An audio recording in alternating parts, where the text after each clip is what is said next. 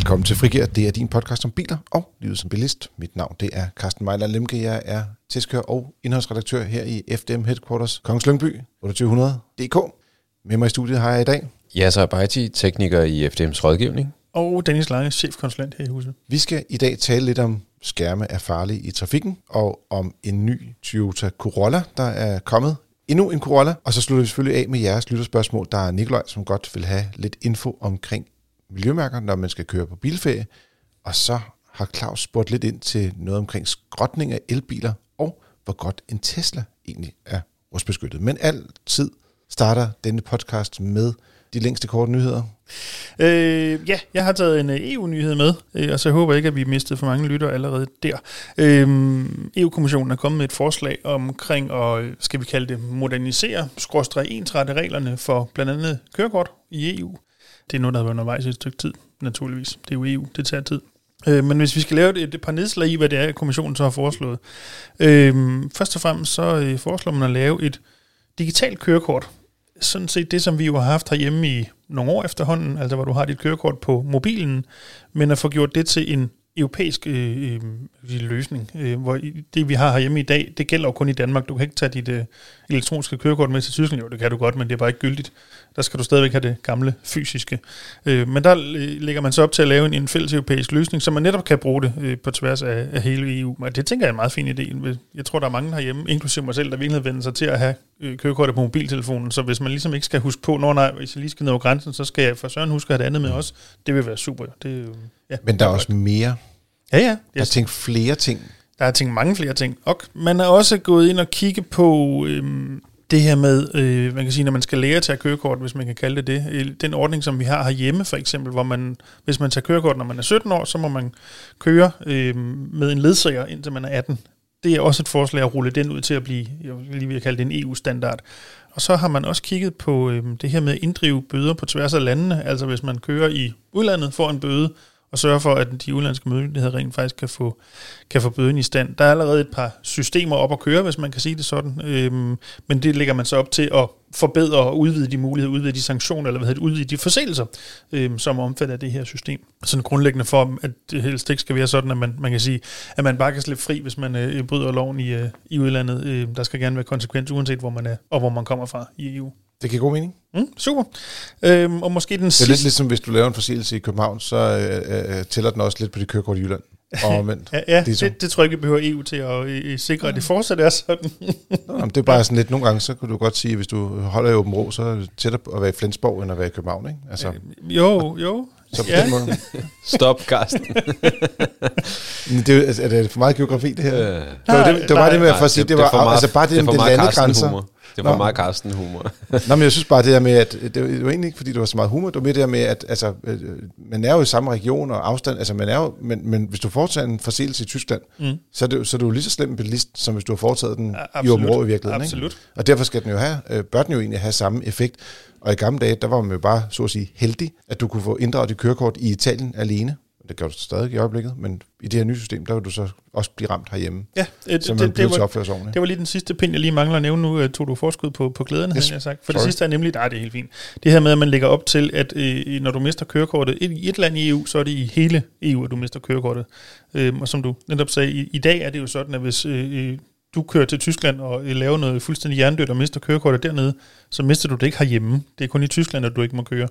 Øhm, og det lægger man så op til, sådan skal det ikke være. Øhm, det bliver fælles i EU. Hvis du har mistet kørekort i et land, så har du mistet kørekort i, i alle lande. Så man netop ikke også kan, skal vi sige, shuffle rundt, øhm, fordi en forseelse er jo sådan set lige alvorlig, uanset hvor du har den. Men det betyder så også, at de regler, der kommer til at være gældende for, hvornår man mister et kørekort, også bliver de samme, og det vil sige, at man ikke rigtig kommer helt til at have lige så mange øh, lad os sige, forskellige former for klippekort til kørekort? Nej, sådan tror jeg ikke nødvendigvis, man kan sige. Det, de ligger op til, det er, at der er nogle øh, hvad skal vi sige, type eksempler på særlig grove forseelser, som ah, så okay. gør, at du kan miste kørekortet på tværs.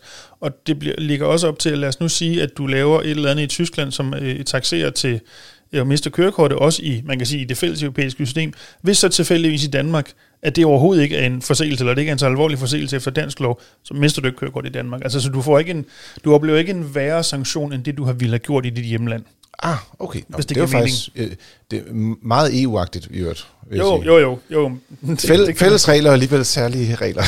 Ja, Nå, men ja. det vil sige, øh, det kommer vi til at høre meget mere til. Ja, altså det er jo, nu er det jo kommissionen, der har foreslået det, så skal det igennem hele EU-systemet, og i givet fald også implementeres i landene osv., så det er ikke lige i morgen, at det her det kommer på plads, men der er en proces i gang. Men i morgen... Nej, okay, sorry. Det er Karsten for helvede. ja, jeg prøver Hvad bare... At, jamen, i morgen, der kommer der en ny folkevogn. Det var bare, bare sige, øh, Okay. der er noget, der ikke er, vi skal vente så længe på. Ja, altså. Og det vil du bare gerne fortælle om. Og nok årets bedste overlæg, det er det der. jeg, jeg var totalt lost der. Uh, I'm sorry, guys. Nå. Nå. Men øhm, vi har en øh, vi har fået en ny øh, folkevogn, ID3. Det er min nyhed.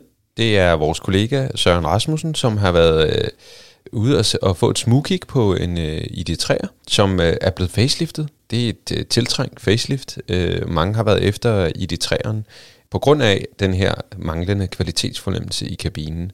Og det er faktisk øh, småting, der er der er lavet på, på eksteriøret, men, men det meste er faktisk på interiøret på bilen.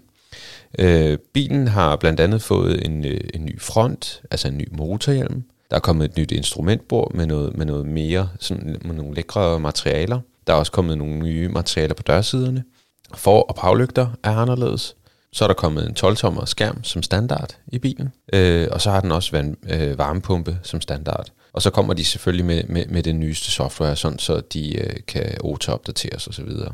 Men det er øh, et godt move fra Volkswagen, fordi som vi talte om i sidste uge, mener jeg det var, den bedste ID3'er var faktisk ikke en ID3'er. Nej, det er en Det var en Cupra Born, ikke? Ja. Ja. Og, og her, der, der, der løfter de den, øh, øh, fordi Folkevogn, det kan godt være, at man ikke synes om design og så videre, men, men generelt har kvalitetsfornemmelsen altid været sådan okay i en Folkevogn, hvor ID3'eren ligesom Det var meget billig. meget billigere. Ja. Altså, det var, det var, øh, det var, det var næsten værre end en op, ikke? Øhm, og, og til de penge, der, der er det bare ikke godt nok. Så det, det er super fedt, at, øh, at den her bil er, er blevet løftet øh, interiørmæssigt, så man kan få en ordentlig fornemmelse, når man sidder i bilen. Det er måske bare, synes jeg, lidt ærgerligt, at man så ikke er gået hele vejen. Altså, der er nogle små ting, som den altid har fået hug for, som man ikke lige har synes, man vil gøre noget ved. For eksempel de her slider øh, under skærmen til at styre øh, mm. temperatur og sådan noget, som ikke er oplyst, så du ikke kan se en hundefis, du laver om natten. Det har man ikke lige følt sig kaldet til at gøre noget ved. Det er For sjovt, fordi eksempel. de har talt om det før, og øh, altså, at, at det skulle komme også, ikke? Mm. Øh, men nu viser det sig, at de er ikke helt klar endnu. Ja, jeg men- tror også, det her 12-tommers display kommer også fra 94. Ja. Men jeg vil sige, når man kigger på den nye bil udefra, øh, du nævnte også lidt, ja, så er det begrænset. Altså, man skal godt nok være kender for at se, at det her det ikke er den, den første øh, version af ID3, men, men den nye. Altså, det, er ikke, det skriger ikke, her der Nej. er en opdateret øh, Nej, udgave. nej. Hvis man ved, at man skal kigge efter bevares, så kan man se det, Ja. ja. men, men altså, det er små ting. Altså, der er jo et kæmpe kendetegn. Når du ser på den forfra, så har den ikke den der plastikpølse på øh, motorhjelmen. Det er rigtigt. Og, og det er, øh, øh, jeg vil sige, nu har jeg jo prøvet at sætte et klistermærke på fronten, øh, fordi den vandt jo Årets Bil i Danmark. Mm.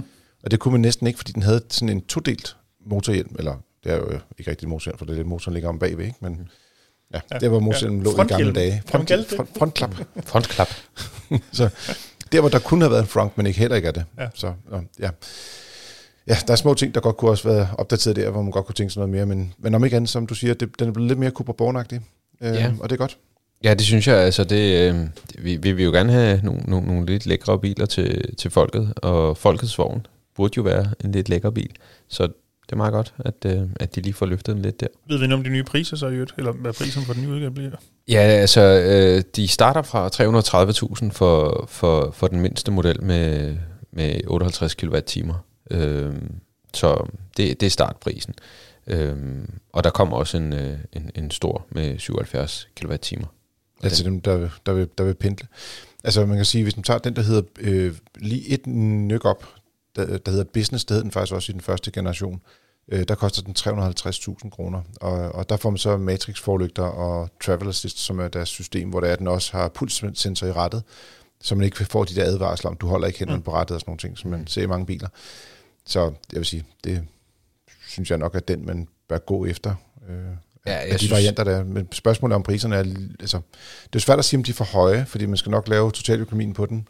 Øh, Men, men jeg tænker i hvert fald umiddelbart, at når vi snakker, kigger på prisen, så er Born stadigvæk relevant, også selvom den på visse punkter er første generation. Altså, der er, der er, der er, mm. der er en prisforskel, der er til, til at føle på stadigvæk, Jamen, trods de, alt. De er meget ens jo på, på den måde nu, ikke? Øh, jeg er faktisk lidt i tvivl om varmepumpen er standard på Cooper Born, og så øh, ved jeg det, jeg er glad for, at du ser du Jeg viser kan- øjnene. Ja, så. Ja, jeg, jeg, jeg, jeg ved faktisk ikke, om det, det er standard. Øhm, Og så har den fået den nye software øh, 3.5 Mm. åbenbart. Øh, Jeg troede kun, de var nået til 3.1 eller 3.2, men mm. der er åbenbart en 3.5, der kommer her nu, og det tyder på, at de begynder at- at være med nu øh, med de der også, øh, skal man sige, over the air, øh, OTAS opdateringerne, de kom øh, med 3, fra 3.2.4 mm. mm, til 3.0. Det var den Ja. første, der kunne lade sig gøre. ja. Men det er der jo mange i de fire ejere, der ikke har fået endnu, øh, så ja. Men jeg tænker måske nu lige omkring skærm, det der bliver lidt interessant, det er også at se, om enten software- softwareopdateringen, den nye version i sig mm. selv gør det, eller man trods alt har pillet lidt, om jeg så må sige, bag skærmen, så den reagerer lidt bedre, og ikke mindst lidt hurtigere, for det har jo også været en af de ting, der har været lidt issue med ID3, blandt andet, at det kører lidt træt nogle gange, mm. det skærmstyring. Jamen også når du starter en køretur op, og du kommer ind, og hvornår får du menuen på, hvornår kommer din øh, mobiltelefon koblet op, øh, mm. starter øh, bakkameraet tidligt nok, og Mm-hmm.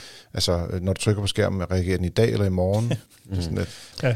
Men det skulle blive bedre i hvert fald. Jeg synes, det har været øh, mindre generende, da vi kørte med ID Boss, der jo også er en lidt nyere softwareopdatering. Mm. Ja. Nå, men det er jeg sikker på, at det er blandt andet noget, det I nok skal teste igennem, når den, I får den i mellem fingrene på et eller andet tidspunkt. Carsten. Ja, øh, om ikke andet kommer der også en, en prøvekørsel af den her i løbet af- foråret, og så skulle den komme i gang i løbet af efteråret. Apropos efteråret, skulle jeg næsten sige, øh, så har øh, hvad er det, Torben, øh, vores øh, nyhedsredaktør, jeg spurgte, Torben, kunne du ikke lave sådan en, en oversigt, der siger, okay, vi har haft sådan en oversigt over alle de her øh, 240 biler, der kommer i løbet af det næste halvandet år, mm.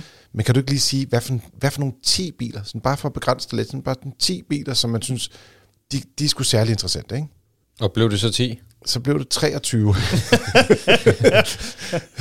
Men det viser også lidt, altså øh, han gør det jo ikke kun bare for at, at drille øh, og, og give dobbelt så mange biler, men det viser jo også bare, at der er sindssygt mange spændende biler på vej. Mm. Øh, øh, og, og blandt de her øh, som cirka 250 nyheder der er i alt, øh, der, der, øh, ved jeg det, der, der ligger den her facelift udgave i, i det træer nyheder også. Men, men det er nu ikke dem, der ligesom øh, er de mest interessante. Der kommer en masse nye bilmodeller. Jeg tror, der er en, der er mange danskere, der har ventet på. Det er Fisker Ocean Mm. fordi den sådan skulle være kommet på et tidspunkt, og så, ah, så mente de ikke, de havde sagt det på den måde, og nu kom den, de følger stadig deres plan, siger de, og Så vidt jeg husker, var den første løfte, var vist nok efter 22, og så det næste løfte var vist nok lige i starten af 23, og, og, og det blev det heller ikke.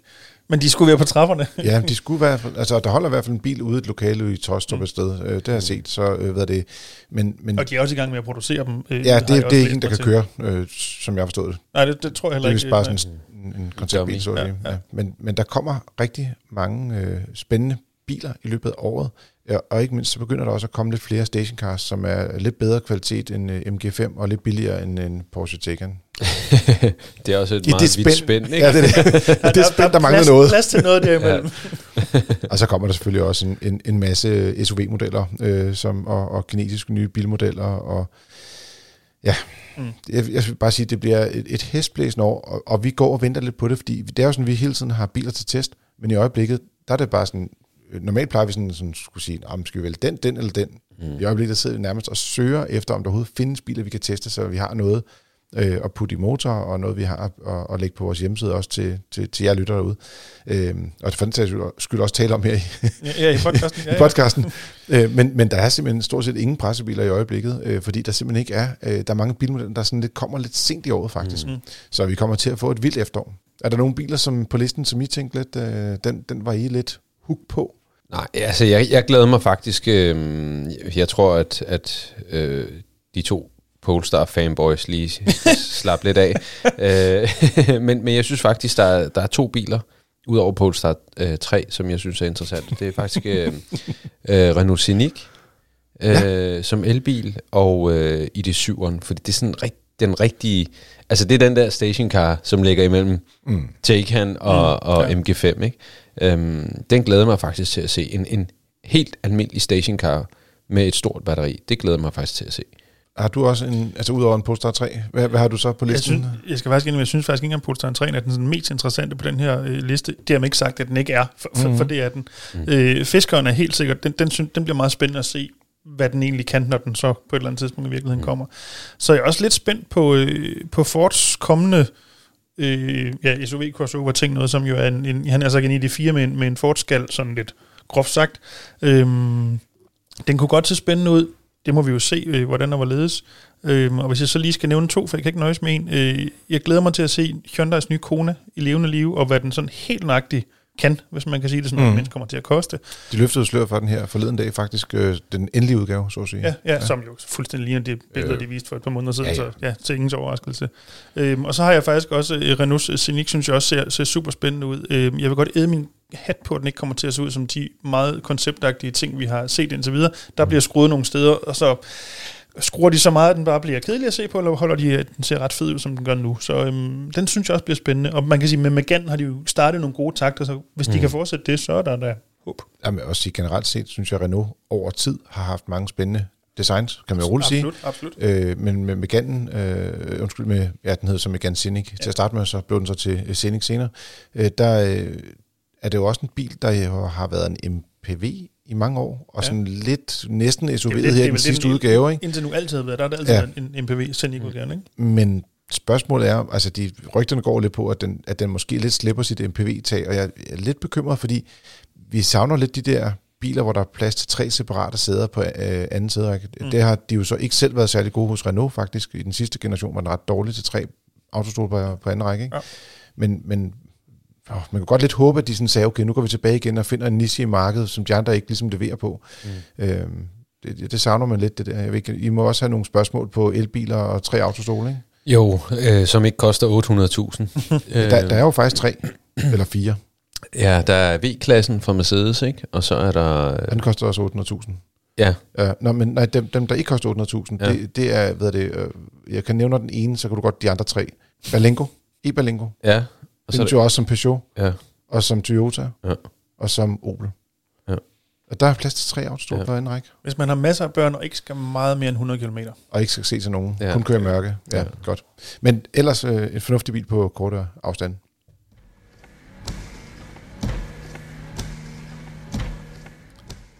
Denne uges tema er bilens skærm. Stjæler den for meget af din opmærksomhed, når du er ude og køre bil?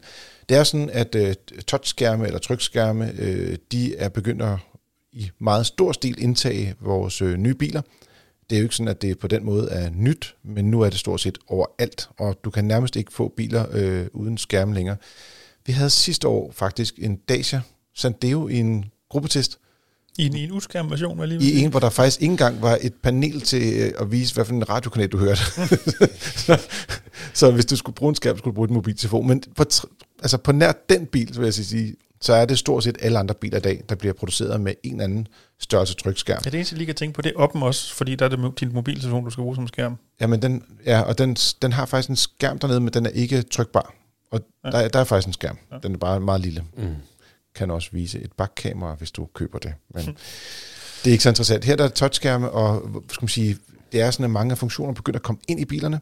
Øh, og det er, er sådan, at øh, nogle af vores øh, kolleger øh, hos Vibilægger, de har lavet sådan en test, hvor de ligesom skulle lave nogle forskellige øvelser, og så skulle de finde ud af, hvor lang tid tager det at, at, at udføre dem. Det er aktivere sædevarmen, hæve temperatur med 2 grader, øh, aktivere øh, afiseren, det er at tænde radio, øh, og ja, fortsætte derudad. Ja, det er sådan noget med øh, vælge radiokanal, nulstille triptæller, sænke lysinstrumentpanelet og slukke for den midterste skærm og sådan nogle ting. Langt hen ad vejen sådan helt fuldstændig ting, som man gør hver eneste gang, man kører bil. Så ja. cirka. Man gør det nu måske ikke lige præcis i den rækkefølge, nej, nej. Eller, eller samtidig for den sags skyld, men, men det er jo ting, som man gør, når man er ude at køre. Så ja. de har taget sagt helt, hvad, hvor lang tid tager det, og så bagefter resten selvfølgelig regne ud, hvis du kører 110 km i timen, hvor lang tid, øh, hvor langt vil man så køre, før man sådan ligesom kigger ud af forruden igen. Og, og de biler, der var bedst, eller den, der var bedst, øh, det var sjovt nok en ikke-ny bil. det var en bil uden skærm. Det var en Volvo V70 fra 2005. Den tror jeg også, det var lidt, skal vi kalde en referencebil, de har med. Altså for at vise, når du ikke har en skærm, hvad, hvad tager det så? Sådan, for at have et eller andet at tage udgangspunkt i, ikke? Altså jeg vil sige, det, det er lige før, at man næsten kunne øh, sige, det er også lidt en svensk test det her, ikke? Jo, det, jo. det er også i, i, i Sverige, der kører de jo også ekstremt meget med Volvo i70, og det er ligesom jo, referencebilen derovre. Ja, ja. Så, øh, men der tog det øh, 10 sekunder at, ligesom at, at, at udføre de her opgaver, og i den bil, som var værst, det var en MG Marvel R, der tog det i rundtal 45 sekunder. Og det var så øh, lige præcis 1000 meter, man så ikke kiggede øh, ud af forruden, mens man var i gang med, med de her øh, funktioner. Ja, det var faktisk 1300 mener man ikke kigger på, på Ja, nå, øh, det jeg mente, der var 1000 meter mere end øh, Volvoen. Nå, på den måde, ja, Så ja, du, det ja. var 1000 meter mere, du kørte, uden at kigge ud af forruden, Ja. øh, efter at have udført de samme øh, skal man sige, opgaver. Ja. Og det viser jo også lidt, at der er en forskel. Der var nogle øh, af elbilerne, de havde næsten, øh, skal man sige, øh, altså det var 13, øh, 10 sekunder for den her gamle Volvo, og, og de bedste, de var sådan omkring sådan 13-14 sekunder, og så ligger der et stort felt omkring et par 20 sekunder, mm. øh, op til 30 sekunder, og så var der lige den her en- enkelte MG, der stak helt af. Mm. De har også en meget øh, dårlig øh, menustruktur øh, og, og svært at finde rundt i. Så det, jeg kan godt forstå, at deres panel havde haft svært ved at, ligesom at, at kunne udføre den her opgave hurtigt. Mm. Men altså selv, når du kigger på nummer to, det er BMW iX. Øh, BMW, som i hvert fald selv gerne vil mene, de har et meget, meget nemt øh, og intuitivt system. Der er Mm. altså 30 sekunder, øh, svarende til næsten en kilometer, hvor du skal bruge på at lave de her ting. Altså det, det er trods alt også længe. Men, men jeg tror faktisk også, og, og øh, det er jo ikke for at, at kritisere her, men, men for at komme med et, øh, altså, et take på det her. Mm. Nu kan man ikke øh, stemmestyre på dansk i BMW i øjeblikket, fordi det ikke er på deres bil, men hvis du sætter bilens sprog til engelsk, Mm. så kan du for eksempel aktivere sædevarmen og ændre temperatur med 2 grader og aktivere de-iceren, og du kan skifte radiokanal og sådan nogle ting med stemmen. Mm. Og det vil sige, det kan du gøre ved at trykke på en knap, tale ud i luften, og så gør bilen det. Og det fungerer faktisk ret godt. Mm. Og det er begyndt at fungere ret godt i mange biler. Så jeg tror også, vi kommer til at, at være i en proces, hvor der er lige nu, der rører man stadigvæk ved skærmene. Mm. Men om 5-10 år, på i hvert fald de biler, der kommer på markedet om 5-10 år, der vil du faktisk øh, bruge stemmestyring til det hele. Men det er jo også, jeg siger ikke, at stemmestyring er en dårlig ting. Overhovedet ikke, fordi det, trods alt, så kan du virkelig holde øjnene på, på vejen hele tiden. 100. Men det er jo også en, et symptom af, at man har lavet nogle systemer, så er så kompliceret i nogle tilfælde, så besværligt at finde ud af, at du bliver nødt til at gøre noget andet, og det er så stemmestyring. Altså det, er jo- det er jo lidt en, ja, en symptombehandling, og ikke så meget øh, sygdom, du, øh, du udøver på den måde, hvis ja, du forstår, og, jeg mener. og årsagen til, at vi gør det, det er, fordi vi gerne vil have billigere biler, der går der er mindre i stykker, øh, skulle til at sige, har færre knapper, enklere at samle. Øh, så det, det hele begynder at hænge sammen lidt i, hvorfor er det, man får de her skærme ind i bilerne. Du kan også sige, Tesla, de har jo nærmest verdens mest øh, enkle biler overhovedet, når du begynder at se, hvordan er de egentlig bygget op. Øh, vi har noget Tesla Model Y til test i øjeblikket, også fordi den er jo lidt ekstra relevant. Øh, der er jo rigtig mange, der, der kigger på dem, fordi prisen er faldet øh, voldsomt. Øhm, og, og man kan jo bare se den, altså, øh, man kan jo godt savne lidt, når man sidder i bilen, nogle, Mm. mm. nogle knapper eller nogle funktioner og sådan nogle ting. Men man kan også godt forstå, at de så kan bygge bilerne så billigt, mm. fordi der netop ikke er noget. Altså, jo, der er bare en skærm. Altså, øh, et par knapper i, i rettet og lidt i døren, ikke? Altså, for mm. at kunne rulle vinduerne op og ned. Altså, jeg, jeg, jeg har det sådan, når jeg, når jeg ser sådan en test her, det, det viser også bare, at de her prøveture, når folk de skal ud og købe en ny bil, ikke? de her 20 minutters prøveture, det er simpelthen ikke nok. Altså, du, du øh, øh, øh, vi, vi har jo også en gang imellem øh, øh, mulighed for at låne nogle af de her biler, øh, som, som blandt andet Carsten og, og hans kollegaer tager ud og tester. Og vi kan simpelthen ikke nå at, at, at blive kloge på de her biler på så kort tid. Altså, vi skal bruge flere dage på alene bare at finde ud af, hvordan, altså, hvad kan den her bil, og hvorfor mm. nogle knapper skal man trykke på, og husk nu at forvarme, og gør nu det ene, og gør det andet. Altså, de er ekstremt komplicerede, de her biler. Og jeg tænker sådan mere på de her delebilskoncepter øh, og sådan noget, ikke?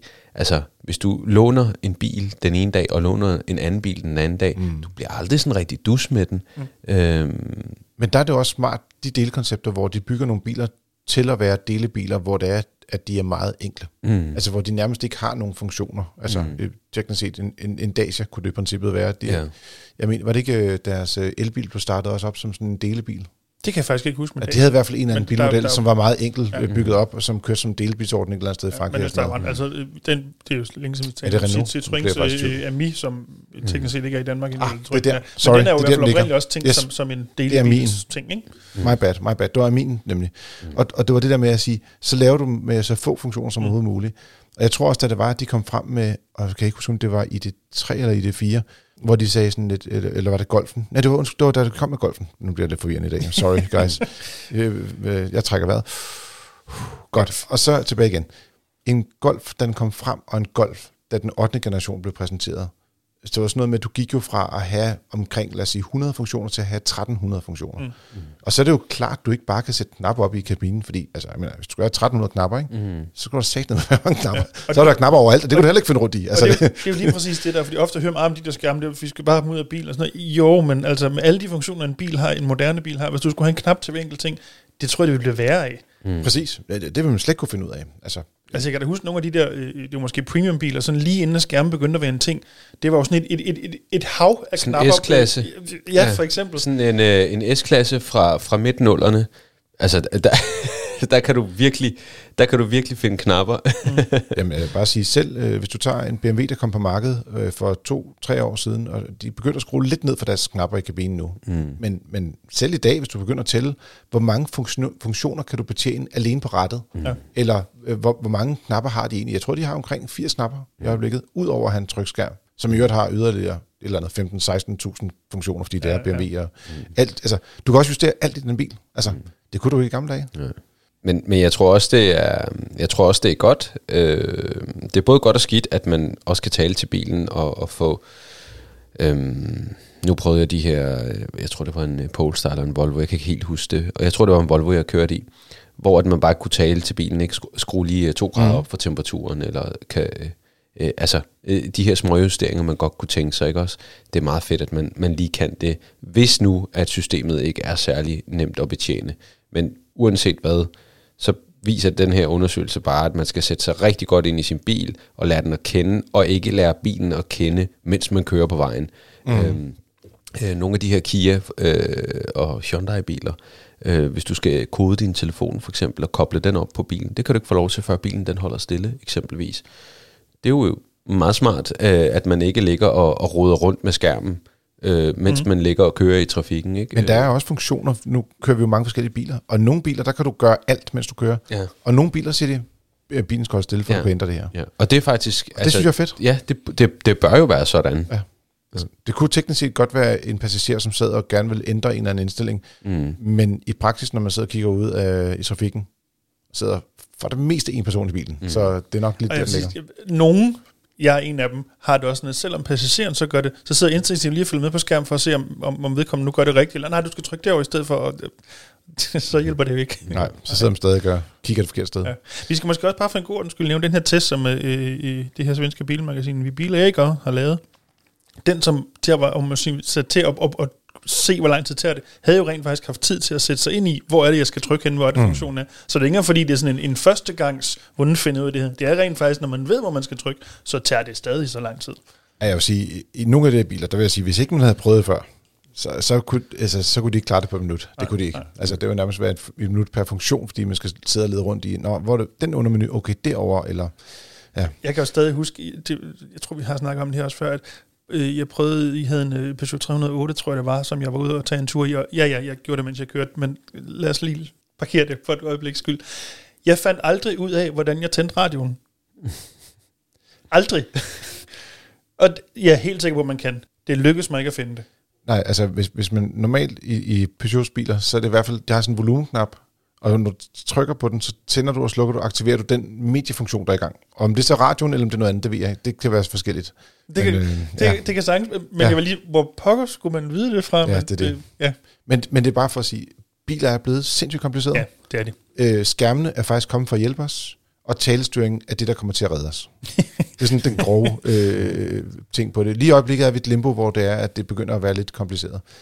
Øh, lidt, lidt sjovt, fordi der, der kommer flere og flere justeringsmuligheder i nogle biler, andre steder, der fjerner de ting. Og i Tesla Model Y, der har de faktisk fjernet muligheden for at ændre på, re- på regenerering. Så det kan, du gøre, det, det kan du gøre nu. Lige nu kan du gøre det. Måske om en måned. Men mm. lige i øjeblikket kan du ikke. Ja, for det er jo, ja, det er jo så det næste. Når så du har forlært den her skærm at kende, så kommer der så en opdatering, som du ikke vidste kom hen, sagt, øh, øh, hen over, igennem luft. Så er man tur og så er der så 17 ting, der fungerer anderledes. Mm. Og du får jo ikke at vide, hvordan de fungerer, eller hvad der er blevet ændret. Det bliver det ikke bedre af. Sure gamle mænd. jamen, jamen, jo, men, men i sidste ende, så handler det jo, og det er jo det, der er helt pointen, det, er, det handler jo om, om trafiksikkerhed, for når du skal bruge Ja. tiden på alt andet end at kigge ud på vejen, så kan det altså gå galt. Mm, helt enig. Øhm, og vi ved jo allerede, at uopmærksomhed og det, der hedder øh, manglende orientering, er den største ulykkesfaktor, vi har mm. derude. Øhm, så altså, det er reelt nok. Ja, ja. Men det er sjovt nok, der er en anden touchskærm, ikke, som faktisk giver større problemer i trafikken. I hvert fald, nu har jeg lige sådan gået lidt og observeret helt sidst på dage, også nu har der været lidt sne og sådan noget, Mm. når folk holder i kø ved lyskrydsene. Så den der touchskærm, de har sådan i deres lomme, de lige finder frem og så ja, kigger det, på, Ja, Mm. det, er, øh, den har også mange funktioner. Ja. Nå. absolut. Og Men det, det, man det, tager vi, ja, den tager vi nok en anden dag, men øh, kør bil, når du kører bil, og lad være en lækker bilist, som de sagde for et par år siden, ikke sådan noget? Og man Jo, det er lækker? rigtigt. Er Jo, du, det er du er lækker? Ja, det er Ja, så man skal lægge sin mobiltelefon, når man kører bil i hvert fald. Denne uges biltest er rent faktisk det, vi kalder en forpremiere. Det er første gang, vi udkører en bil, før den lander i Danmark, og man kan gå ind på fdm.dk og læse om ja, alle de biler, vi prøver at køre selvfølgelig, alle de biler, vi har til test hjemme, og også den nye, så at sige, Toyota Corolla. Nok sidste runde, at vi får en Toyota Corolla, som ikke kan lades op. Og Den- bare for når du siger nye, så er det facelift. Ah, det er et facelift. Ja, og, og, og et lille lidt, eller øh, visuelt ud fra et lille facelift i hvert fald. Ja, men det, ja. og det er også, altså Toyota øh, plejer ikke at sådan komme det, sådan, det groundbreaking facelift på Nej, deres biler. nej. Øh, det, er, det er den øh, seneste udgave af den bil, som jeg så har, øh, kan man sige. Og jeg ved godt, at din er en Auris, men, men det, det er igen, he, det hele er evolutioner. Og igen har de så lige gjort deres øh, hybridteknologi lige en spids bedre. De har gjort trykskærmen lige en tand større. Øh, også sådan minder lidt om den, man kan se i Corolla Cross for eksempel. Øh, og de har jo, nu har Toyota jo sådan overgivet sig for et par år siden, øh, så Apple CarPlay og Android Auto også kommet ind i deres biler. Det er der også i den her øh, facelift-udgave selvfølgelig.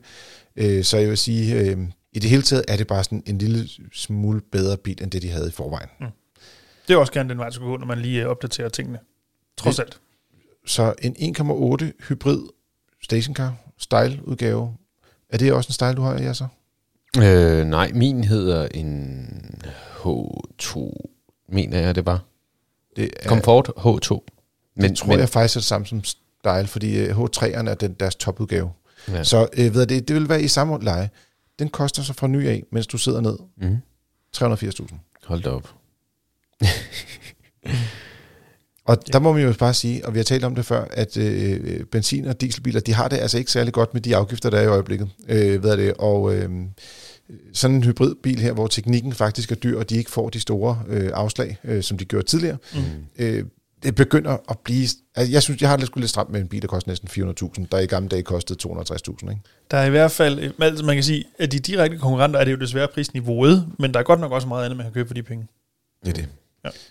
Jeg kan godt forstå, at folk de går og kigger på de her biler, og så tænker de, sker der rigtig meget på elbilen, tør have på? Skal man øh, enten købe brugt i stedet for, eller privatlise? Fordi at, altså, hvis, hvis det her det er det, man kigger ind i, og det er muligheden, man har for at købe en hybridbil fra ny i dag, så er godt nok være lidt nervøs for at smide så mange knaster over disken.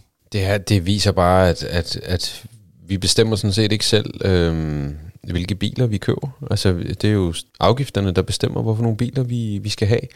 Øhm, fordi den her bil, den koster måske, hvad, hvad koster sådan en her uden afgift? 230-50.000? Ja, det Ja. må være det omkring. Man kan jo Øh. nok se på, hvad den koster i, i Sverige eller Tyskland, skulle jeg til at sige. Ja, Så, så har man en idé om det, men, men der koster den i hvert fald ikke næsten 400.000. Det. Nej. Og så, og så er spørgsmålet, jamen, hvis du så har en, en, en bil, der under gåsøjen bliver forfordelt, som for eksempel en ID3'er, som vi lige har talt om, eller en Tesla Model Y, jamen, altså, du kunne få en, en, en, en væsentlig mere bil for pengene, fordi du får, faktisk får reel værdi for pengene, hvor mm. du her, der betaler du bare afgift. Øh, en stor sum af det er i hvert fald afgift. Og det kommer til at, at, at ødelægge markedet her hjemme i Danmark, i hvert fald for, for fossile biler. Og det bare et parentes mærke. Det var så også det, man gerne ville fra politikernes side. Altså, Ja. det kan man så mene om, men det var trods alt det, man sigtede efter. Jo, jo, men, ja. Ja. men, men altså, det, det, altså, jeg tror bare, at, at, at for de fleste mennesker, altså, som ikke har indsigt i det, jamen, så tror de bare, at det er bilproducenterne, der mm. bare bliver ved og ved med og med at, at, at, at sætte prisen op. Og, og jo, der har der været prisstigninger, men meget af det her er altså afgift, så, så vi får mindre bil for pengene ved at vælge sådan en bil her, end ved at vælge en elektrisk bil, som koster under de her 480.000. Mm. Men hvis du kigger på den og ser lidt på det, du selv har, øh, hvad tænker du så? Øh, er det sådan... Altså, det ville være en bil, jeg ville kunne opgradere til. Altså, jeg Ja. synes, det er en fed bil. Jeg, jeg, har, jeg, kunne- jeg kunne lide den fra, fra jeg så den første gang, da Corollaen kom tilbage. Øh, Jeg tror, at de fandt ud af, at, at Corolla var et stærkere, øh, et stærkere øh, navn end, end Auris. Det kunne jeg godt have fortalt. Jeg behøvede næsten ikke engang få konsulentpenge for Nej. det. Kunne jeg godt have fortalt. Og, og, og, og så valgte de at, at gå tilbage til Corolla. Jeg synes faktisk, det er en fed bil, især i... Den kom som en hatchback i sådan en rigtig fin rød model. Mm. Øh, den kunne jeg rigtig godt lide med, med mørkt tag. Øhm, fed bil. Jeg synes, den kører super godt. Øh, og især i den her 2.0 variant. Der, er- der er godt spark i den. Men jeg kan forstå på, øh, det er jo Søren, øh, vores kollega, der har været ude og forkørten, eller sådan noget hedder, Ja. Mhm. at med, i de nye øh, udgaver, som der så kommer her, så er det rent faktisk 1,8'eren, som er den mest harmoniske at køre, og ikke øh, 2,0'eren, som det nok var i Mhm. Dengang, den, den, ja, den, ja. den præ-faceliftede Det udgave. den. Øhm, og det er jo egentlig meget interessant på en eller anden måde. Øh, Det er også en god nyhed et eller andet sted, fordi Øh, jo, før jo. skulle man gå op i 2 literen for at få en, en god oplevelse. Ikke? Og nu mm. begynder man at få den her teknologi, som vi også ser i Prius-modellerne og sådan nogle ting. At, ja. At, at, Mm. ja, de, får, de får opgraderet den teknisk set, og, og så basis, så at sige, basishybrid-drivlinjen faktisk er blevet god. Mm. Og, og det er jo en, en, en altså det er jo en fin bil at køre i. Øh, jeg synes det fungerer rigtig godt det her med at den hele tiden skifter mellem el og, og, og brændstof, ikke? Øhm, hvor jeg altså og jeg kan også mærke forskel, når jeg kommer fra min egen og kører i en af de her. Altså, de kører jo langt bedre, end min gør. Mm. Øhm, der har jo også været en 3-4 generationer af hybridteknologi imellem. Ja, lige præcis. Ja. Øh, der er nogle kraftigere batterier, der er nogle større motorer og så videre i, i hybriddrivlinjer. Det, det spiller bare.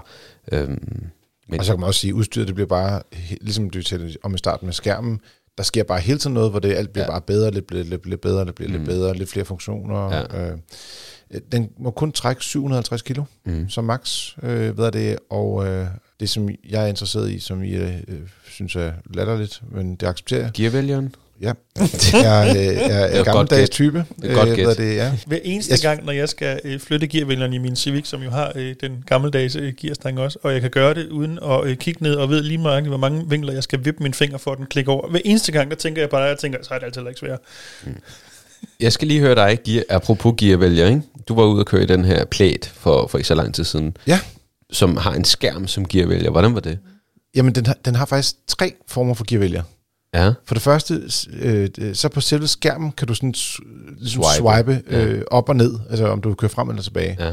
Men den anden ting er, at hvis du for eksempel har parkeret op mod en mur, Ja. og du kommer ud og sætter dig i bilen, Ja. og trykker på bremsen, så er den i bakgear. Ja. Eller hvis du holder et sted, hvor, den kan se, hvor bilen kan se, at den ikke kan køre frem bagefter, når den starter bilen op, så vælger den selv bakgear eller fremadgear. Det man med lidt frisk kunne kalde automat-automatgear. Ja, og det, det virker så desværre så ikke, når du så... Altså jeg prøvede så at bakke, for eksempel øh, fra vores, øh, nede i kælderen, mm. øh, der parkerede jeg op mod en væg, og så prøvede jeg at bakke sådan så langt tilbage, så der holdt en bil bagved, og så mm. trykkede jeg på bremsen og har sådan holdt og tænker, nu må den skifte. Det gjorde mm. den så ikke. Mm. Jeg kørte ikke ind i noget, men det var mere bare for at sige, jeg troede, den så måske mm. kunne se, nu har han bremse efter øh, at have kørt hen mod en forhindring, og der er kort afstand, nu den skal den skifte. Mm. Nå, men den, øh, det, så der var både øh, swipe, Mm. der er øh, delvis automatisk øh, gearvalg, Øh, og så øh, den tredje ting, det er, at der er et lille panel nede under der, hvor øh, mobiltelefoner mm. ligger til opladning, Ja. hvor du har din øh, knap til at aktivere havariblinket. Ja. Hvis, hvis du trykker på det panel, der er dernede, Okay. så kommer der symbol op med parkering, reverse, neutral og drive. Okay. Og hvorfor en af de her funktioner vil du så bruge til dagligdag? Øh, altså, du så- til starte med den automatiske, det vil du altid bruge. Ja. Og, og så bagefter vil du swipe den. Okay. Så Så det, den, anden, den der knapfunktion, der var nede i bunden, den var, den var lidt for... Altså, du kan ikke finde den med det samme. Mm. Øh, med skærmen kan man sige, du skal så skal du kigge på skærmen hver gang du skal trykke, men det ligger helt ude langs med kanten, og du kan jo mærke, hvor kanten er på skærmen. Mm. Så man, man, kan, man kan nemt finde det. Altså, det, Men hvorfor ikke, det er så stort et problem. Hvorfor en er så din favorit? Fordi nu, det, det jeg har tænkt mig med det her, det er, at nu lukker vi den for evigt. så Det så, så ikke, skal Carsten, han vælger sin favoritgearvælger, og så snakker vi ikke om gearvælger mere Ej, i, jo. i podcasten. Okay. Jeg tror, Din øh, favorit, jeg kan godt starte. Jeg starter med min favoritgearvælger. Jeg synes, Mercedes har den bedste gearvælger. Altså den der arm om bag rattet. Den lille stilk øh, bag rattet øh, med øh, frem og tilbage og parkering. Værsgo, Carsten. Det, det, var, det, det er jo ekstremt kort øh, tid til forberedelse. Ja. Men Om du skal også tage det på instinktet. Jeg synes, du plejer at kaste Nej, mig jeg- ofte under bussen, Ja, så jeg men, tænker, øh, at nu er det din tur. jeg, synes, det, jeg har haft en, som er min favorit, stadig er det. Øh, men jeg synes, der er begyndt at komme nogle andre, nogen der også er gode. Men det vil bare sige, den jeg stadigvæk synes er den, der fungerer bedst, er den, der for eksempel er i en Kia EV6, hvor du har en drejekontakt, der mm. ikke skal køre op og ned, men altid er der. Mm. Du kan finde den i mørke. Mm. Hvis du vipper den til venstre, går den i bakgear. Hvis du vipper den til højre, så går den i drive, altså kører frem. Mm. Og når du trykker på toppen, så går den i parkering. Ja. Det jeg så synes er dumt, men det har ikke noget med gearvælgen at gøre, mm. det er, at Kia og Hyundai ikke accepterer, øh, at man bare at bilen skal starte, når du åbner døren. Eller du skal trykke på sådan en startknap for at aktivere bilen. Men det har ikke noget med gearvælgen at gøre. Nå. Så hvis det kun er gearvælgen, Mm. så synes jeg helt klart, det er den ligger. Okay. Og Ford har noget, der minder om det, men der har de lavet det sådan, at det park over til venstre, og så kommer reverse, så Ja. kommer neutral, så kommer drive, Og så det fungerede drejer. slet ikke, for det kan Nej. jeg godt huske. Det er virkelig Det var, dårligt. det var helt væk, det der. Man skal have sådan en, hvor det er, vip til venstre, så Ja. ja. er det bak, vip mm. til højre, så er det frem, og så trykker på en knap, så er den i parkering. Okay. Det er super nemt. Skal vi lige tage Dennis med os? Så, så, Ja, selvfølgelig. ja, Øhm, så, så lukker vi den. han har også haft tid til at tænke sig om, jo. Ja. Så, Jeg er jo nok den, der har absolut færrest følelser omkring øh, øh, gearvælger. Øh, Udover at jeg har det helt fint med den gammeldags løsning med en Altså manuel gearskifte? Ja, ja, ja, det er også fint nok. Men, men, men den gammeldags automatgear måde, hvis man kan sige det. Så vil jeg faktisk sige, det som der er, sidder i en øh, BMW i3, altså den, den gamle i3, og som oh. til dels også er det, der er i ID3, og, altså Volkswagen, hvor du har en ret fed dims op ved rettet, som du drejer på. Det synes jeg egentlig fungerer ret okay. Mm. Det er også, det har jeg, Mercedes er ikke så vild med, fordi det, jeg synes, det er svært at gennemskue, hvor man er henne, men de der store øh, chunky nogen, som, mm. øh, dem, dem kan jeg godt lide, det til at have med at Okay. gøre, synes jeg. Men hvis- igen, jeg har altså ikke særlig varme følelser for området. jeg vil faktisk sige, det er ubetinget også en af mine favorit øh, gearvælgere, hvis jeg sådan skal komme ind på det. Altså, Du kan ikke vælge en anden nu, Carsten. Nu har du valgt. ja, nej, men det, jeg, jeg, jeg står ved den anden, fordi at Okay. den er nem at finde, øh, når, når du ligger og kører, og du skal øh, dreje og sådan nogle ting. Men øh, den der chunky føling, der er i, mm. i i3 øh, gearvælger fra BMW, er markant bedre, end den er i Folkevogn i øvrigt også. Altså, den der, Ja, ja, du ved præcis, hvornår du sætter den i gear. Du ved, når du har sat den i bakgear. Og så, øh, de kører jo så med gammeldags, hvor du skal tænde og slukke, slukke bilen med sådan en startknap, ja. men den sidder ved samme sted. Så du kan trykke på knappen, og så drejer du bare. Så det, det fungerer sådan semi-godt. Så. Anywho, tilbage til Yes. Corollaen muligvis. Ja, øh, vi skal jo have den til test øh, og se, hvordan den øh, klarer sig, når den kommer hjem, og se, hvordan den egentlig kører på literen, men det ser ud til, at den kører lige godt øh, 20 km liter, når man ikke kører blandet, og det ser, altså, det er jo det, vi også har oplevet med de andre øh, hybridlinjer fra øh, Toyota, at øh, i praksis klarer de sig faktisk virkelig godt. Øh, og jeg er selvfølgelig også spændt på selv at komme bag rattet og så finde ud af, hvor meget den siger vum vum, når den trykker på speederen. Øh, ja, det er lidt Om, udfordrende med det om, system. hele, om hele kommunen ved, at du er på vej Ja, præcis. på afkørslen. På trods af, at jeg, jeg ikke kører så voldsomt igen. Så. En enkelt detalje, som jeg bare lige føler mig kaldet til at nævne, for det synes jeg faktisk er meget interessant, det er, at jeg blev mærke i, at prisforskellen mellem den femte års, altså hatchback-udgaven, op til stationcar-udgaven, er 10.000 kroner. Mm-hmm. Jeg tror ikke, der er nogen, der kommer til at købe hatchback-udgaven. Hvorfor skulle man? Det er meget få penge for at få meget mere bil. Mm. Kun hvis man vil have den i rød med sort tag, og synes, den er lægtig. Mm. Mm, Spørgsmål, kan du ikke få det i stationcar, Niels? Jo, men det kan godt være, du vil have en hatchback, for den Nå, ser ja, ja. ud. Ja, den, den ser faktisk cool ud Ja. i, i hatchback. Men prisforskellen er bare så Ja, ja. lille, at, at det, jeg tror, det bliver et Ja, nemt det valg, nok- valg for de fleste. Det tror jeg, det er en no-brainer næsten. Den der. Er Også en anden lille detalje. Vi taler jo om hybridbiler, ikke? Mm. Hvor ligger batteriet? Ligger i bagagerummet. Mm. Hvad har man ikke i en, en øh, femdørsbil kontra stationcar bagagerum? Så der er, der er flere grunde til det. Mm. Så ja, hvis man kører alene altid, så kan man godt have en hatchback. Hvis man skal være to mennesker i bilen og lidt bagage, så bliver man nødt til at have en stationcar. nu er det tid til vores lytterspørgsmål. Du kan sende dem ind til podcast Vi har fået, som nævnt tidligere, to øh, fine spørgsmål. Det første, det er fra Nikolaj, som øh, skal en tur til Disneyland i Paris med sine unger i sommerferien, og gerne vil køre ned i deres Cooper Born. Ja, det er den, vi talte om lidt tidligere. Så de regner med, at de skal lade en 6-7 gange, og de har ret, de er i gang med mindsetet og indstille sig på, at der er ladepauser, det skal ikke være noget issue, og der er en datter, der kommer til at køre, så de kommer til at skifte sig om, hvem der skal have lov til at køre og sådan noget. Men det handler ikke om ladepauser, det handler ikke om Cooper Born, det handler ikke om Disneyland, men det handler om at være i Frankrig, øh, og ikke mindst også miljømærker. Ja. Så Og i øvrigt vi er om lidt tidligt ude måske. skal være. Ja, men der kunne også være nogen, der måske stak af og sagde, vi tager netop til Tyskland her i påsken. Mm. Måske Frankrig, hvis man virkelig øh, er, er modig at køre derned omkring.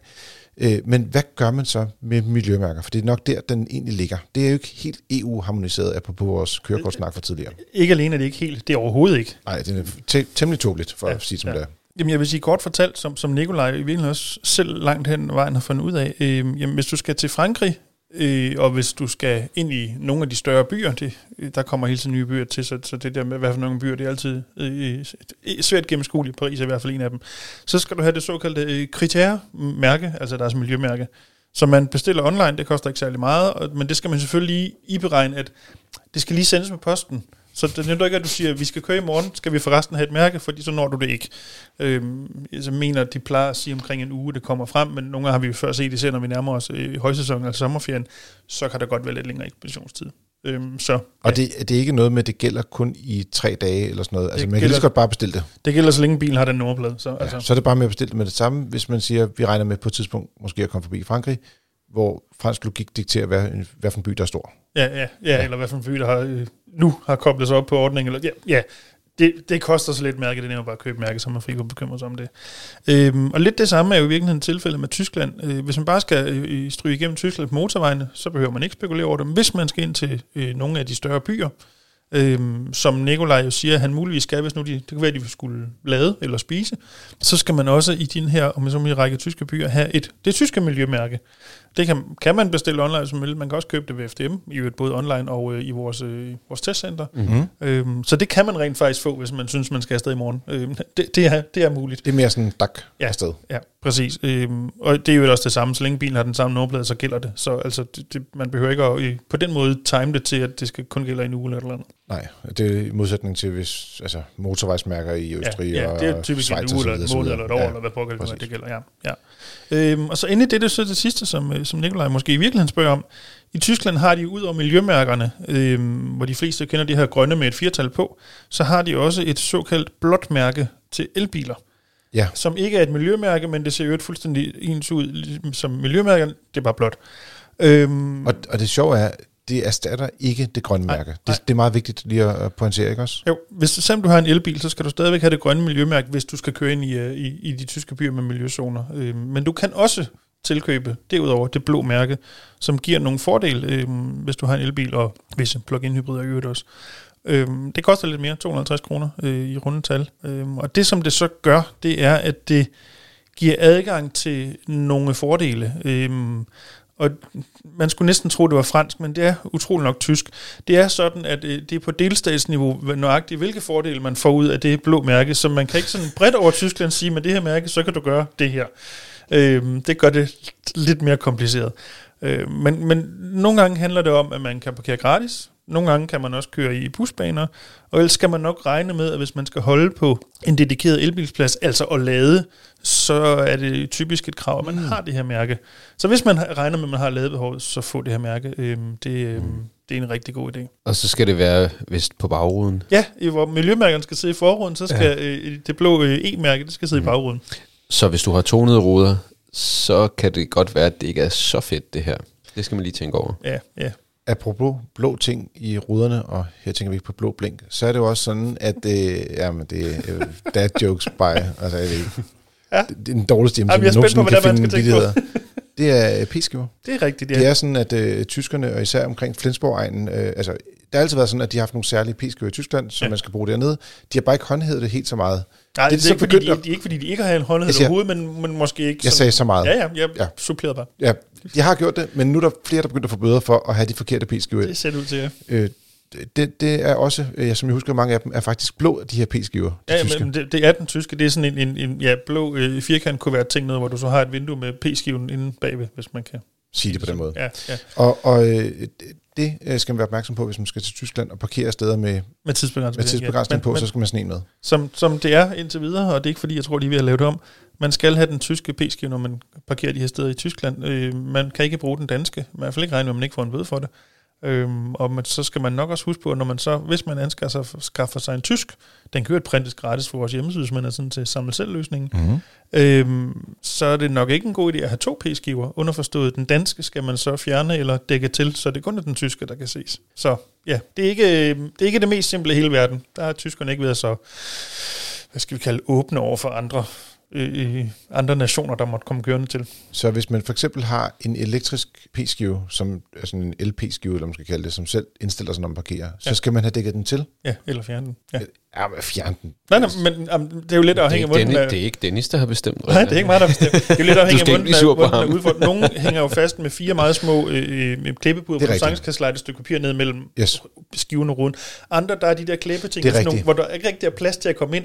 Ja, så bliver du nødt så til at- bliver du nødt til at fjerne den, hvis du skal være sikker. Så kan man opgradere til en ny øh, øh, elektrisk p-skive, når man kommer hjem igen. Ja. Øh, et lille forslag. Hvis nu man laver sådan et lille... Man, man har sådan en med fire dupper, med, øh, som Mm. sidder fast på forruden. Mm. Man kan slide et eller andet stykke papir ned foran, og man synes en af de her tysker, de er lidt nogle idioter, fordi de har lavet den her regel med, at de skal have deres egen p-skiver.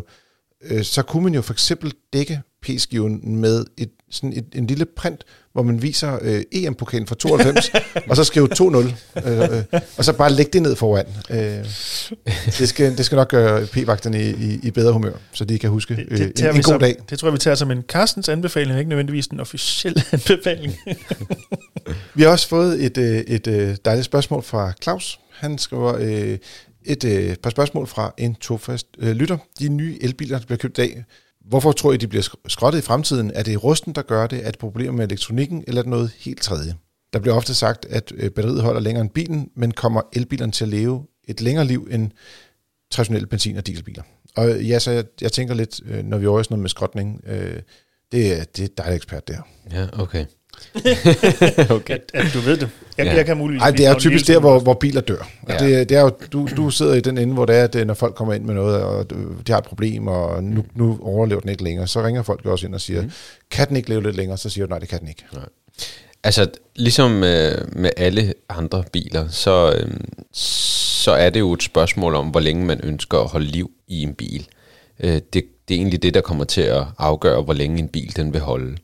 Det vi, det vi har set indtil nu med, med mange af de her elbiler, det er, at, øh, at de, kan, de, de holder faktisk rigtig godt i batterierne. Men det er ikke nødvendigvis sådan, at resten af bilen den holder. Øhm, det kan være sådan noget som elmotor, det kan være andre øh, elektriske fejl, øhm, som, som gør, at bilen egentlig ikke, øh, eller at ejeren ikke ønsker at investere mere i bilen. Mm. Og så er det det, der ligesom kommer til at, at, at slå bilen ihjel. Teoretisk, øh, så vil de her biler holde i rigtig, rigtig mange øh, kilometer. Men, men, men i praksis, om, om folk er villige til at, at blive ved at kaste penge efter dem, når det er, at, at tingene begynder at gå i stykker. Fordi altså, øh, sådan noget som undervognskomponenter på en elbil, altså, det er jo nogle af de ting, som er, er presset. Øh, man har På grund af vægten, tænker du på? Lige præcis. Man har været vant til at lave bil på en eller anden bestemt måde, og så ja, så har man lavet det i lidt, lidt større gods og så videre, men, men det er nogle helt andre kræfter, der er tale om. Øhm, og når de her biler, de rammer det 8. år, det 10. år øh, og så videre, jamen hvordan ser, ser bilen ud, øhm, og, og hvordan ser altså, øh, komponenterne ud. Det, det kan være nogle af de her højvoldskomponenter. De, altså når de ikke virker, så, så kommer man ikke nogen vegne. Så det er meget simpelt. Mm. Men, men der er også andre ting i det, og det kan være rustskader, og det kan være sådan noget som undervognskomponenter og, og så videre. Øh, trækaksler og alt sådan noget. Det går jo også i stykker, ligesom på, på, på helt almindelige konventionelle biler. Så um, jeg tror, øh, hvis jeg skal komme med mit bud, at folk de, øh, de giver op på grund af øh, priserne på, på, på komponenter og på, at, at bilen er blevet gammel og så videre, øh, og hvor eksempelvis højvoldsbatteriet stadigvæk ikke nødvendigvis er øh, tip-top, men, men kan, kan bruges øh, til, til andre ting. Øh, øh, de her højvoldsbatterier, de kan jo bruges at få et, et, et second life, et third life, øh, alt efter om man skal bruge det til en, en, øh, et hus for eksempel, eller om det skal være øh, noget helt andet. Det kan være, at øh, det skal ned i, øh, i en eller anden boomblaster eller whatever. Mm. Øh, de her batterier, det, det, det kan man bruge til mange forskellige ting. Altså en boomblaster med et batteri på 600 kilo. Ja. Det bliver spændende på ryggen. ja, Men, Dennis, men, du- Nå, men, man, deler, man deler det selvfølgelig op, sådan, Nå, så man okay, kun godt. bruger mindre, mindre stykker af batteriet, kan man sige. Ikke? Men, men, men der kommer til at være øh, et andet og et tredje liv til de her batterier. Spørgsmålet er så bare, jamen, øh, er det så Tesla, der køber det her batteri? Er, der, er det, når du skrotter bilen, mm. er det så øh, den, den pågældende skrothandler, som, som tager batteriet og sælger til en eller anden. Øh, der, der kommer til at være et stort marked for, for, for batterier. Spørgsmålet er så bare, hvem er det, der kommer til at have de her? Er det, er det batteri, hvad kan man sige, banker? Er det elselskaberne, der kommer til at købe de her batterier for at stabilisere nettet? Det, det, det er noget, vi venter på og, og, og ser, hvor, hvordan det kommer til at... Og, og så i sidste ende, så vil det selvfølgelig blive øh, Øh, miljøbehandlet og kasseret, ligesom alt muligt andet. Øh, I og med, at der er masser af de her rå, øh, materialer, altså råmaterialer øh, i batterierne, jamen, så vil det på, i sidste ende blive, øh, blive genbrugt. Ja, fordi nu siger du kasseret. Det vil jo faktisk være, altså jeg og tænker på, det er meget forskelligt, hvordan de bygger batterierne op. Mm. Nogle har flere sjældne jordarter end andre. Mm. Vi ved ikke, hvor mange af de her sjældne jordarter, altså det kan være, at de lige pludselig ikke er så sjældne, fordi der er nogen, der finder en eller anden over med kobolt i en eller anden mm. andet land, vi ikke har kigget på tidligere, eller under tundraen op i Sibirien, hvis man kommer til at købe noget fra Rusland igen på et tidspunkt. Men selv der kan det være, det er bedre, er der bedre business case i at bruge det fra et, et, et eksisterende batteri, end at skal til at grave det op i jorden. Mm. Præcis. Så der kommer, der kommer sådan en eller anden form for genbrugsliv eller genanvendelse af det batteri, der findes. Man bilen. kan sige, det, det der også er de her, det er sådan en, øhm, det er sådan en, en, en underlig ting, ikke? Fordi de her sjældne jordarter og kobolt og så videre, det er jo sådan noget, der er altså politisk, øh, øh, det, det, er, det er sådan noget, man, man ikke rigtig rører så meget ved. Men man kan sige, jo flere sjældne jordarter et batteri indeholder, og jo, jo, jo mere, øh, hvad kan man sige, jo sværere det er, jo dyrere det er at finde de her ting, jo mere er batteriet også værd at genbruge. Så hvis du har et batteri, som er fuldstændig neutralt og som er super godt, øh, ikke øh, miljøbelaster og, og har ikke øh, de her sjældne jordarter, som, som, som, øh, som små børn skal grave ud af miner øh, steder i verden, hvor at man, man har virkelig kummerlige forhold, jamen så er der ikke nødvendigvis et incitament til at, at, at holde de her, hvad kan man sige, batterier øh, i live og genbruge de her batterier. Så, så der skal også være nogle af dem, som fabrikerer og producerer de her batterier, de skal ligesom have et ansvar for, at de her batterier også kommer til at blive genanvendt, selvom det ikke nødvendigvis er de sjældne jordarter, som, som er dyre og som er øh, kostbare og så videre. Ikke? Så øhm, det er sådan et, et, et, et dilemma, vil jeg sige. Og øh, han havde også et spørgsmål omkring... Nej, undskyld, Dennis, du ja, sagde, du havde lige en pointe. Jamen, jamen, det var egentlig bare en, en tanke, øh, for jeg kom jo til at tænke på, at for jeg tror det er en uge eller to siden, øhm, var PSA ude at sige, at de fremtidige biler, ikke dem de begynder at bygge i morgen, men på et mm. eller andet mhm. tidspunkt begynder at bygge, vil de arbejde ud fra, at selve bilen rent faktisk kan holde i mange flere år, end man kender det i dag, ved, som jeg lige husker det og forstod det. Man lidt mere gør det, man kan sige modulært, du bedre kan skifte enkelt del ud på bilen, og dermed holde den i live længere, øhm, uden ja, at behøve at skrotte okay. den. Mm. Det vil jo så vise hvordan og hvornår om det kommer til at fungere, men, men der er i hvert fald nogle, man kan sige, nogle tanker derude om mm. at få bilerne i det hele taget til at holde længere, end vi kender i dag. Ja. Du kan også sige, at når bilerne bliver, øh, igen på at snakke tidligere med Tesla'er, der bygger mm. deres biler enklere, øh, så bliver der også færre ting, der kan gå i stykker. Og hvis ja. du siger, men, øh, nu skifter vi øh, skærm ud til en, der er to tommer større, og med en computerprocessorkraft, der er mange øh, folk i gang bedre end det, vi havde i forvejen, jamen altså, hvis dørene kan åbne, og man kan sidde i sæderne, altså, mm. så er det måske nok. Øh, måske kan man købe nogle nye sæder til bilen, og så, så er man videre på en eller anden måde, med et eller andet opgraderingskit til 20.000 kroner. Ikke? Altså, ja. Så, yes. Han havde også et andet spørgsmål, mm. øh, apropos Tesla Model Y. Fordi ja. han ser, øh, der er jo mange, der begynder at spørge ind til den her bil, fordi at prisen er faldet, og så tænker folk, det øh, øh, kunne være et spændende køb for dem, øh, mm. der begynder at åbne sådan nogle muligheder op for dem. Så siger han, hvor godt er en Model Y egentlig rustbeskyttet? Min bekymring er lidt, at det er et ung bilmærke, som ikke rigtig har haft helt så godt styr på deres samlekvalitet, øh, og han siger så, det er så hans fordom, ikke? det er, at amerikanske biler generelt ikke er så godt rustbeskyttet øh, som europæiske biler. Og vi ved jo, at øh, der er mange bilmærker, også japanske for en sags skyld, igennem tiderne, som har haft kæmpe problemer med især vores område, hvor der vi salter meget. Mm. Ikke så mange steder i verden, man gør det. Så hvordan øh, ser man på rustbeskyttelsen af Tesla Model Y? Det er jo den mm. mest solgte bil i øjeblikket. Ja, altså jeg vil sige, at Tesla Model Y er, ud fra hvad jeg har set, hverken bedre eller ringere rustbeskyttet end, end alle mulige andre biler, øh, også fra Østen der hvor at man kan sige, at, at man måske kan komme lidt i, i, i et dilemma igen, det er, at, at øhm, Tesla tillader rent faktisk ikke, at man rustbeskytter bilen. Hvis man gør det, så bortfalder det, der hedder indefra kommende gennemtæringsgaranti. Og det er så der, hvor at man kan sige, der skal man ligesom gøre op med sig selv. Jeg trodse Tesla og, og, og den store musk, øh, og, og få, få rustbeskyttet bilen alligevel? Øh, fordi man kan sige generelt, så ser vi ikke, så ser vi ikke de her øh, indefrakommende gennemtæringer på, på tværs af bilmærker. Det er meget sjældent, at, at, at det er stålet, der er årsag til, til tæring. Øh, men vi ser jo øh, til gengæld rigtig meget udfrakommende mm. påvirkning, som salt og vand og alt sådan noget her. Stenslag måske. Lige præcis, ja. og, og, og, og også i undervognen. Og det er sådan nogle her ting, som, som gør, at, at bilen kommer til at tære og så videre. Og nu snakker vi lige før om, hvor længe en bil skal holde og så videre. Jamen, altså, hvis en bil den skal holde længe, og hvis vi vil være gode ved miljøet, og hvis vi skal tænke øh, på, at, at altså, hvis den kan køre en million kilometer, sådan en Tesla Model Y, lad os bare komme med et eksempel, mm. det vil den jo have nemmere ved at gøre et sted, hvor at den ikke bliver udsat, udsat for salt og vand og så videre. Så vi skal flytte til Spanien? God idé, lad os ja, gøre det. Godt. øhm, men men hvis, hvis, hvis vi nu øh, øh, beskytter bilen, rustbeskytter den, sådan, så den ikke bliver udsat for, for den samme mængde af vand og rust og så videre, jamen så vil vi kunne beholde den i flere år, og det er jo også godt for miljøet. Så jeg vil sige, man skal ligesom gøre op med sig selv, hvor, hvor længe ønsker man at beholde den her bil, og, og tør man, og, og, og ved pokerbordet og satse på, øh, at det her indefra kommende gennemtæring, at den ikke, at den ikke øh, skal komme i spil, jamen så, så skal man lade den rustbeskytte. Ligesom alle andre biler, uanset om de er, om det er en Tesla, en MG, om den kører på brint, eller om den kører på el, eller hvad den gør. FDM anbefaler, at alle biler bliver rustbeskyttet, uanset drivlinje. Det er godt, du kom derover. Hvad er det, og, og det er jo også lidt, øh, øh, øh vi men, er vel heller ikke helt sådan udpræget øh, jubelglade for, at øh, bilproducenter siger, at hvis I rustbeskytter jeres biler, så bortfalder rustgarantien. Mm. Det er i hvert fald ikke ud fra juridisk perspektiv nødvendigvis givet, at de kan holde fast i en mm. sådan påstand. Nej, fordi det, det der kunne godt komme en øh, sag, hvis det var. Men jeg synes også, det der, øh, der er mange, der taler om rustgaranti, og i virkeligheden, når man tager det i, altså i praksis, så vil det ofte ikke være den garanti, der går i spil, men ofte en lakgaranti i virkeligheden. Ikke? Mm. Netop fordi, at de skader, der kommer på biler, kommer udefra i virkeligheden. Mm. Ikke? Det er et stenslag i vognbogen, der står et stykke øh, øh, lak af, og så kommer der en rustansamling der og sådan nogle ting.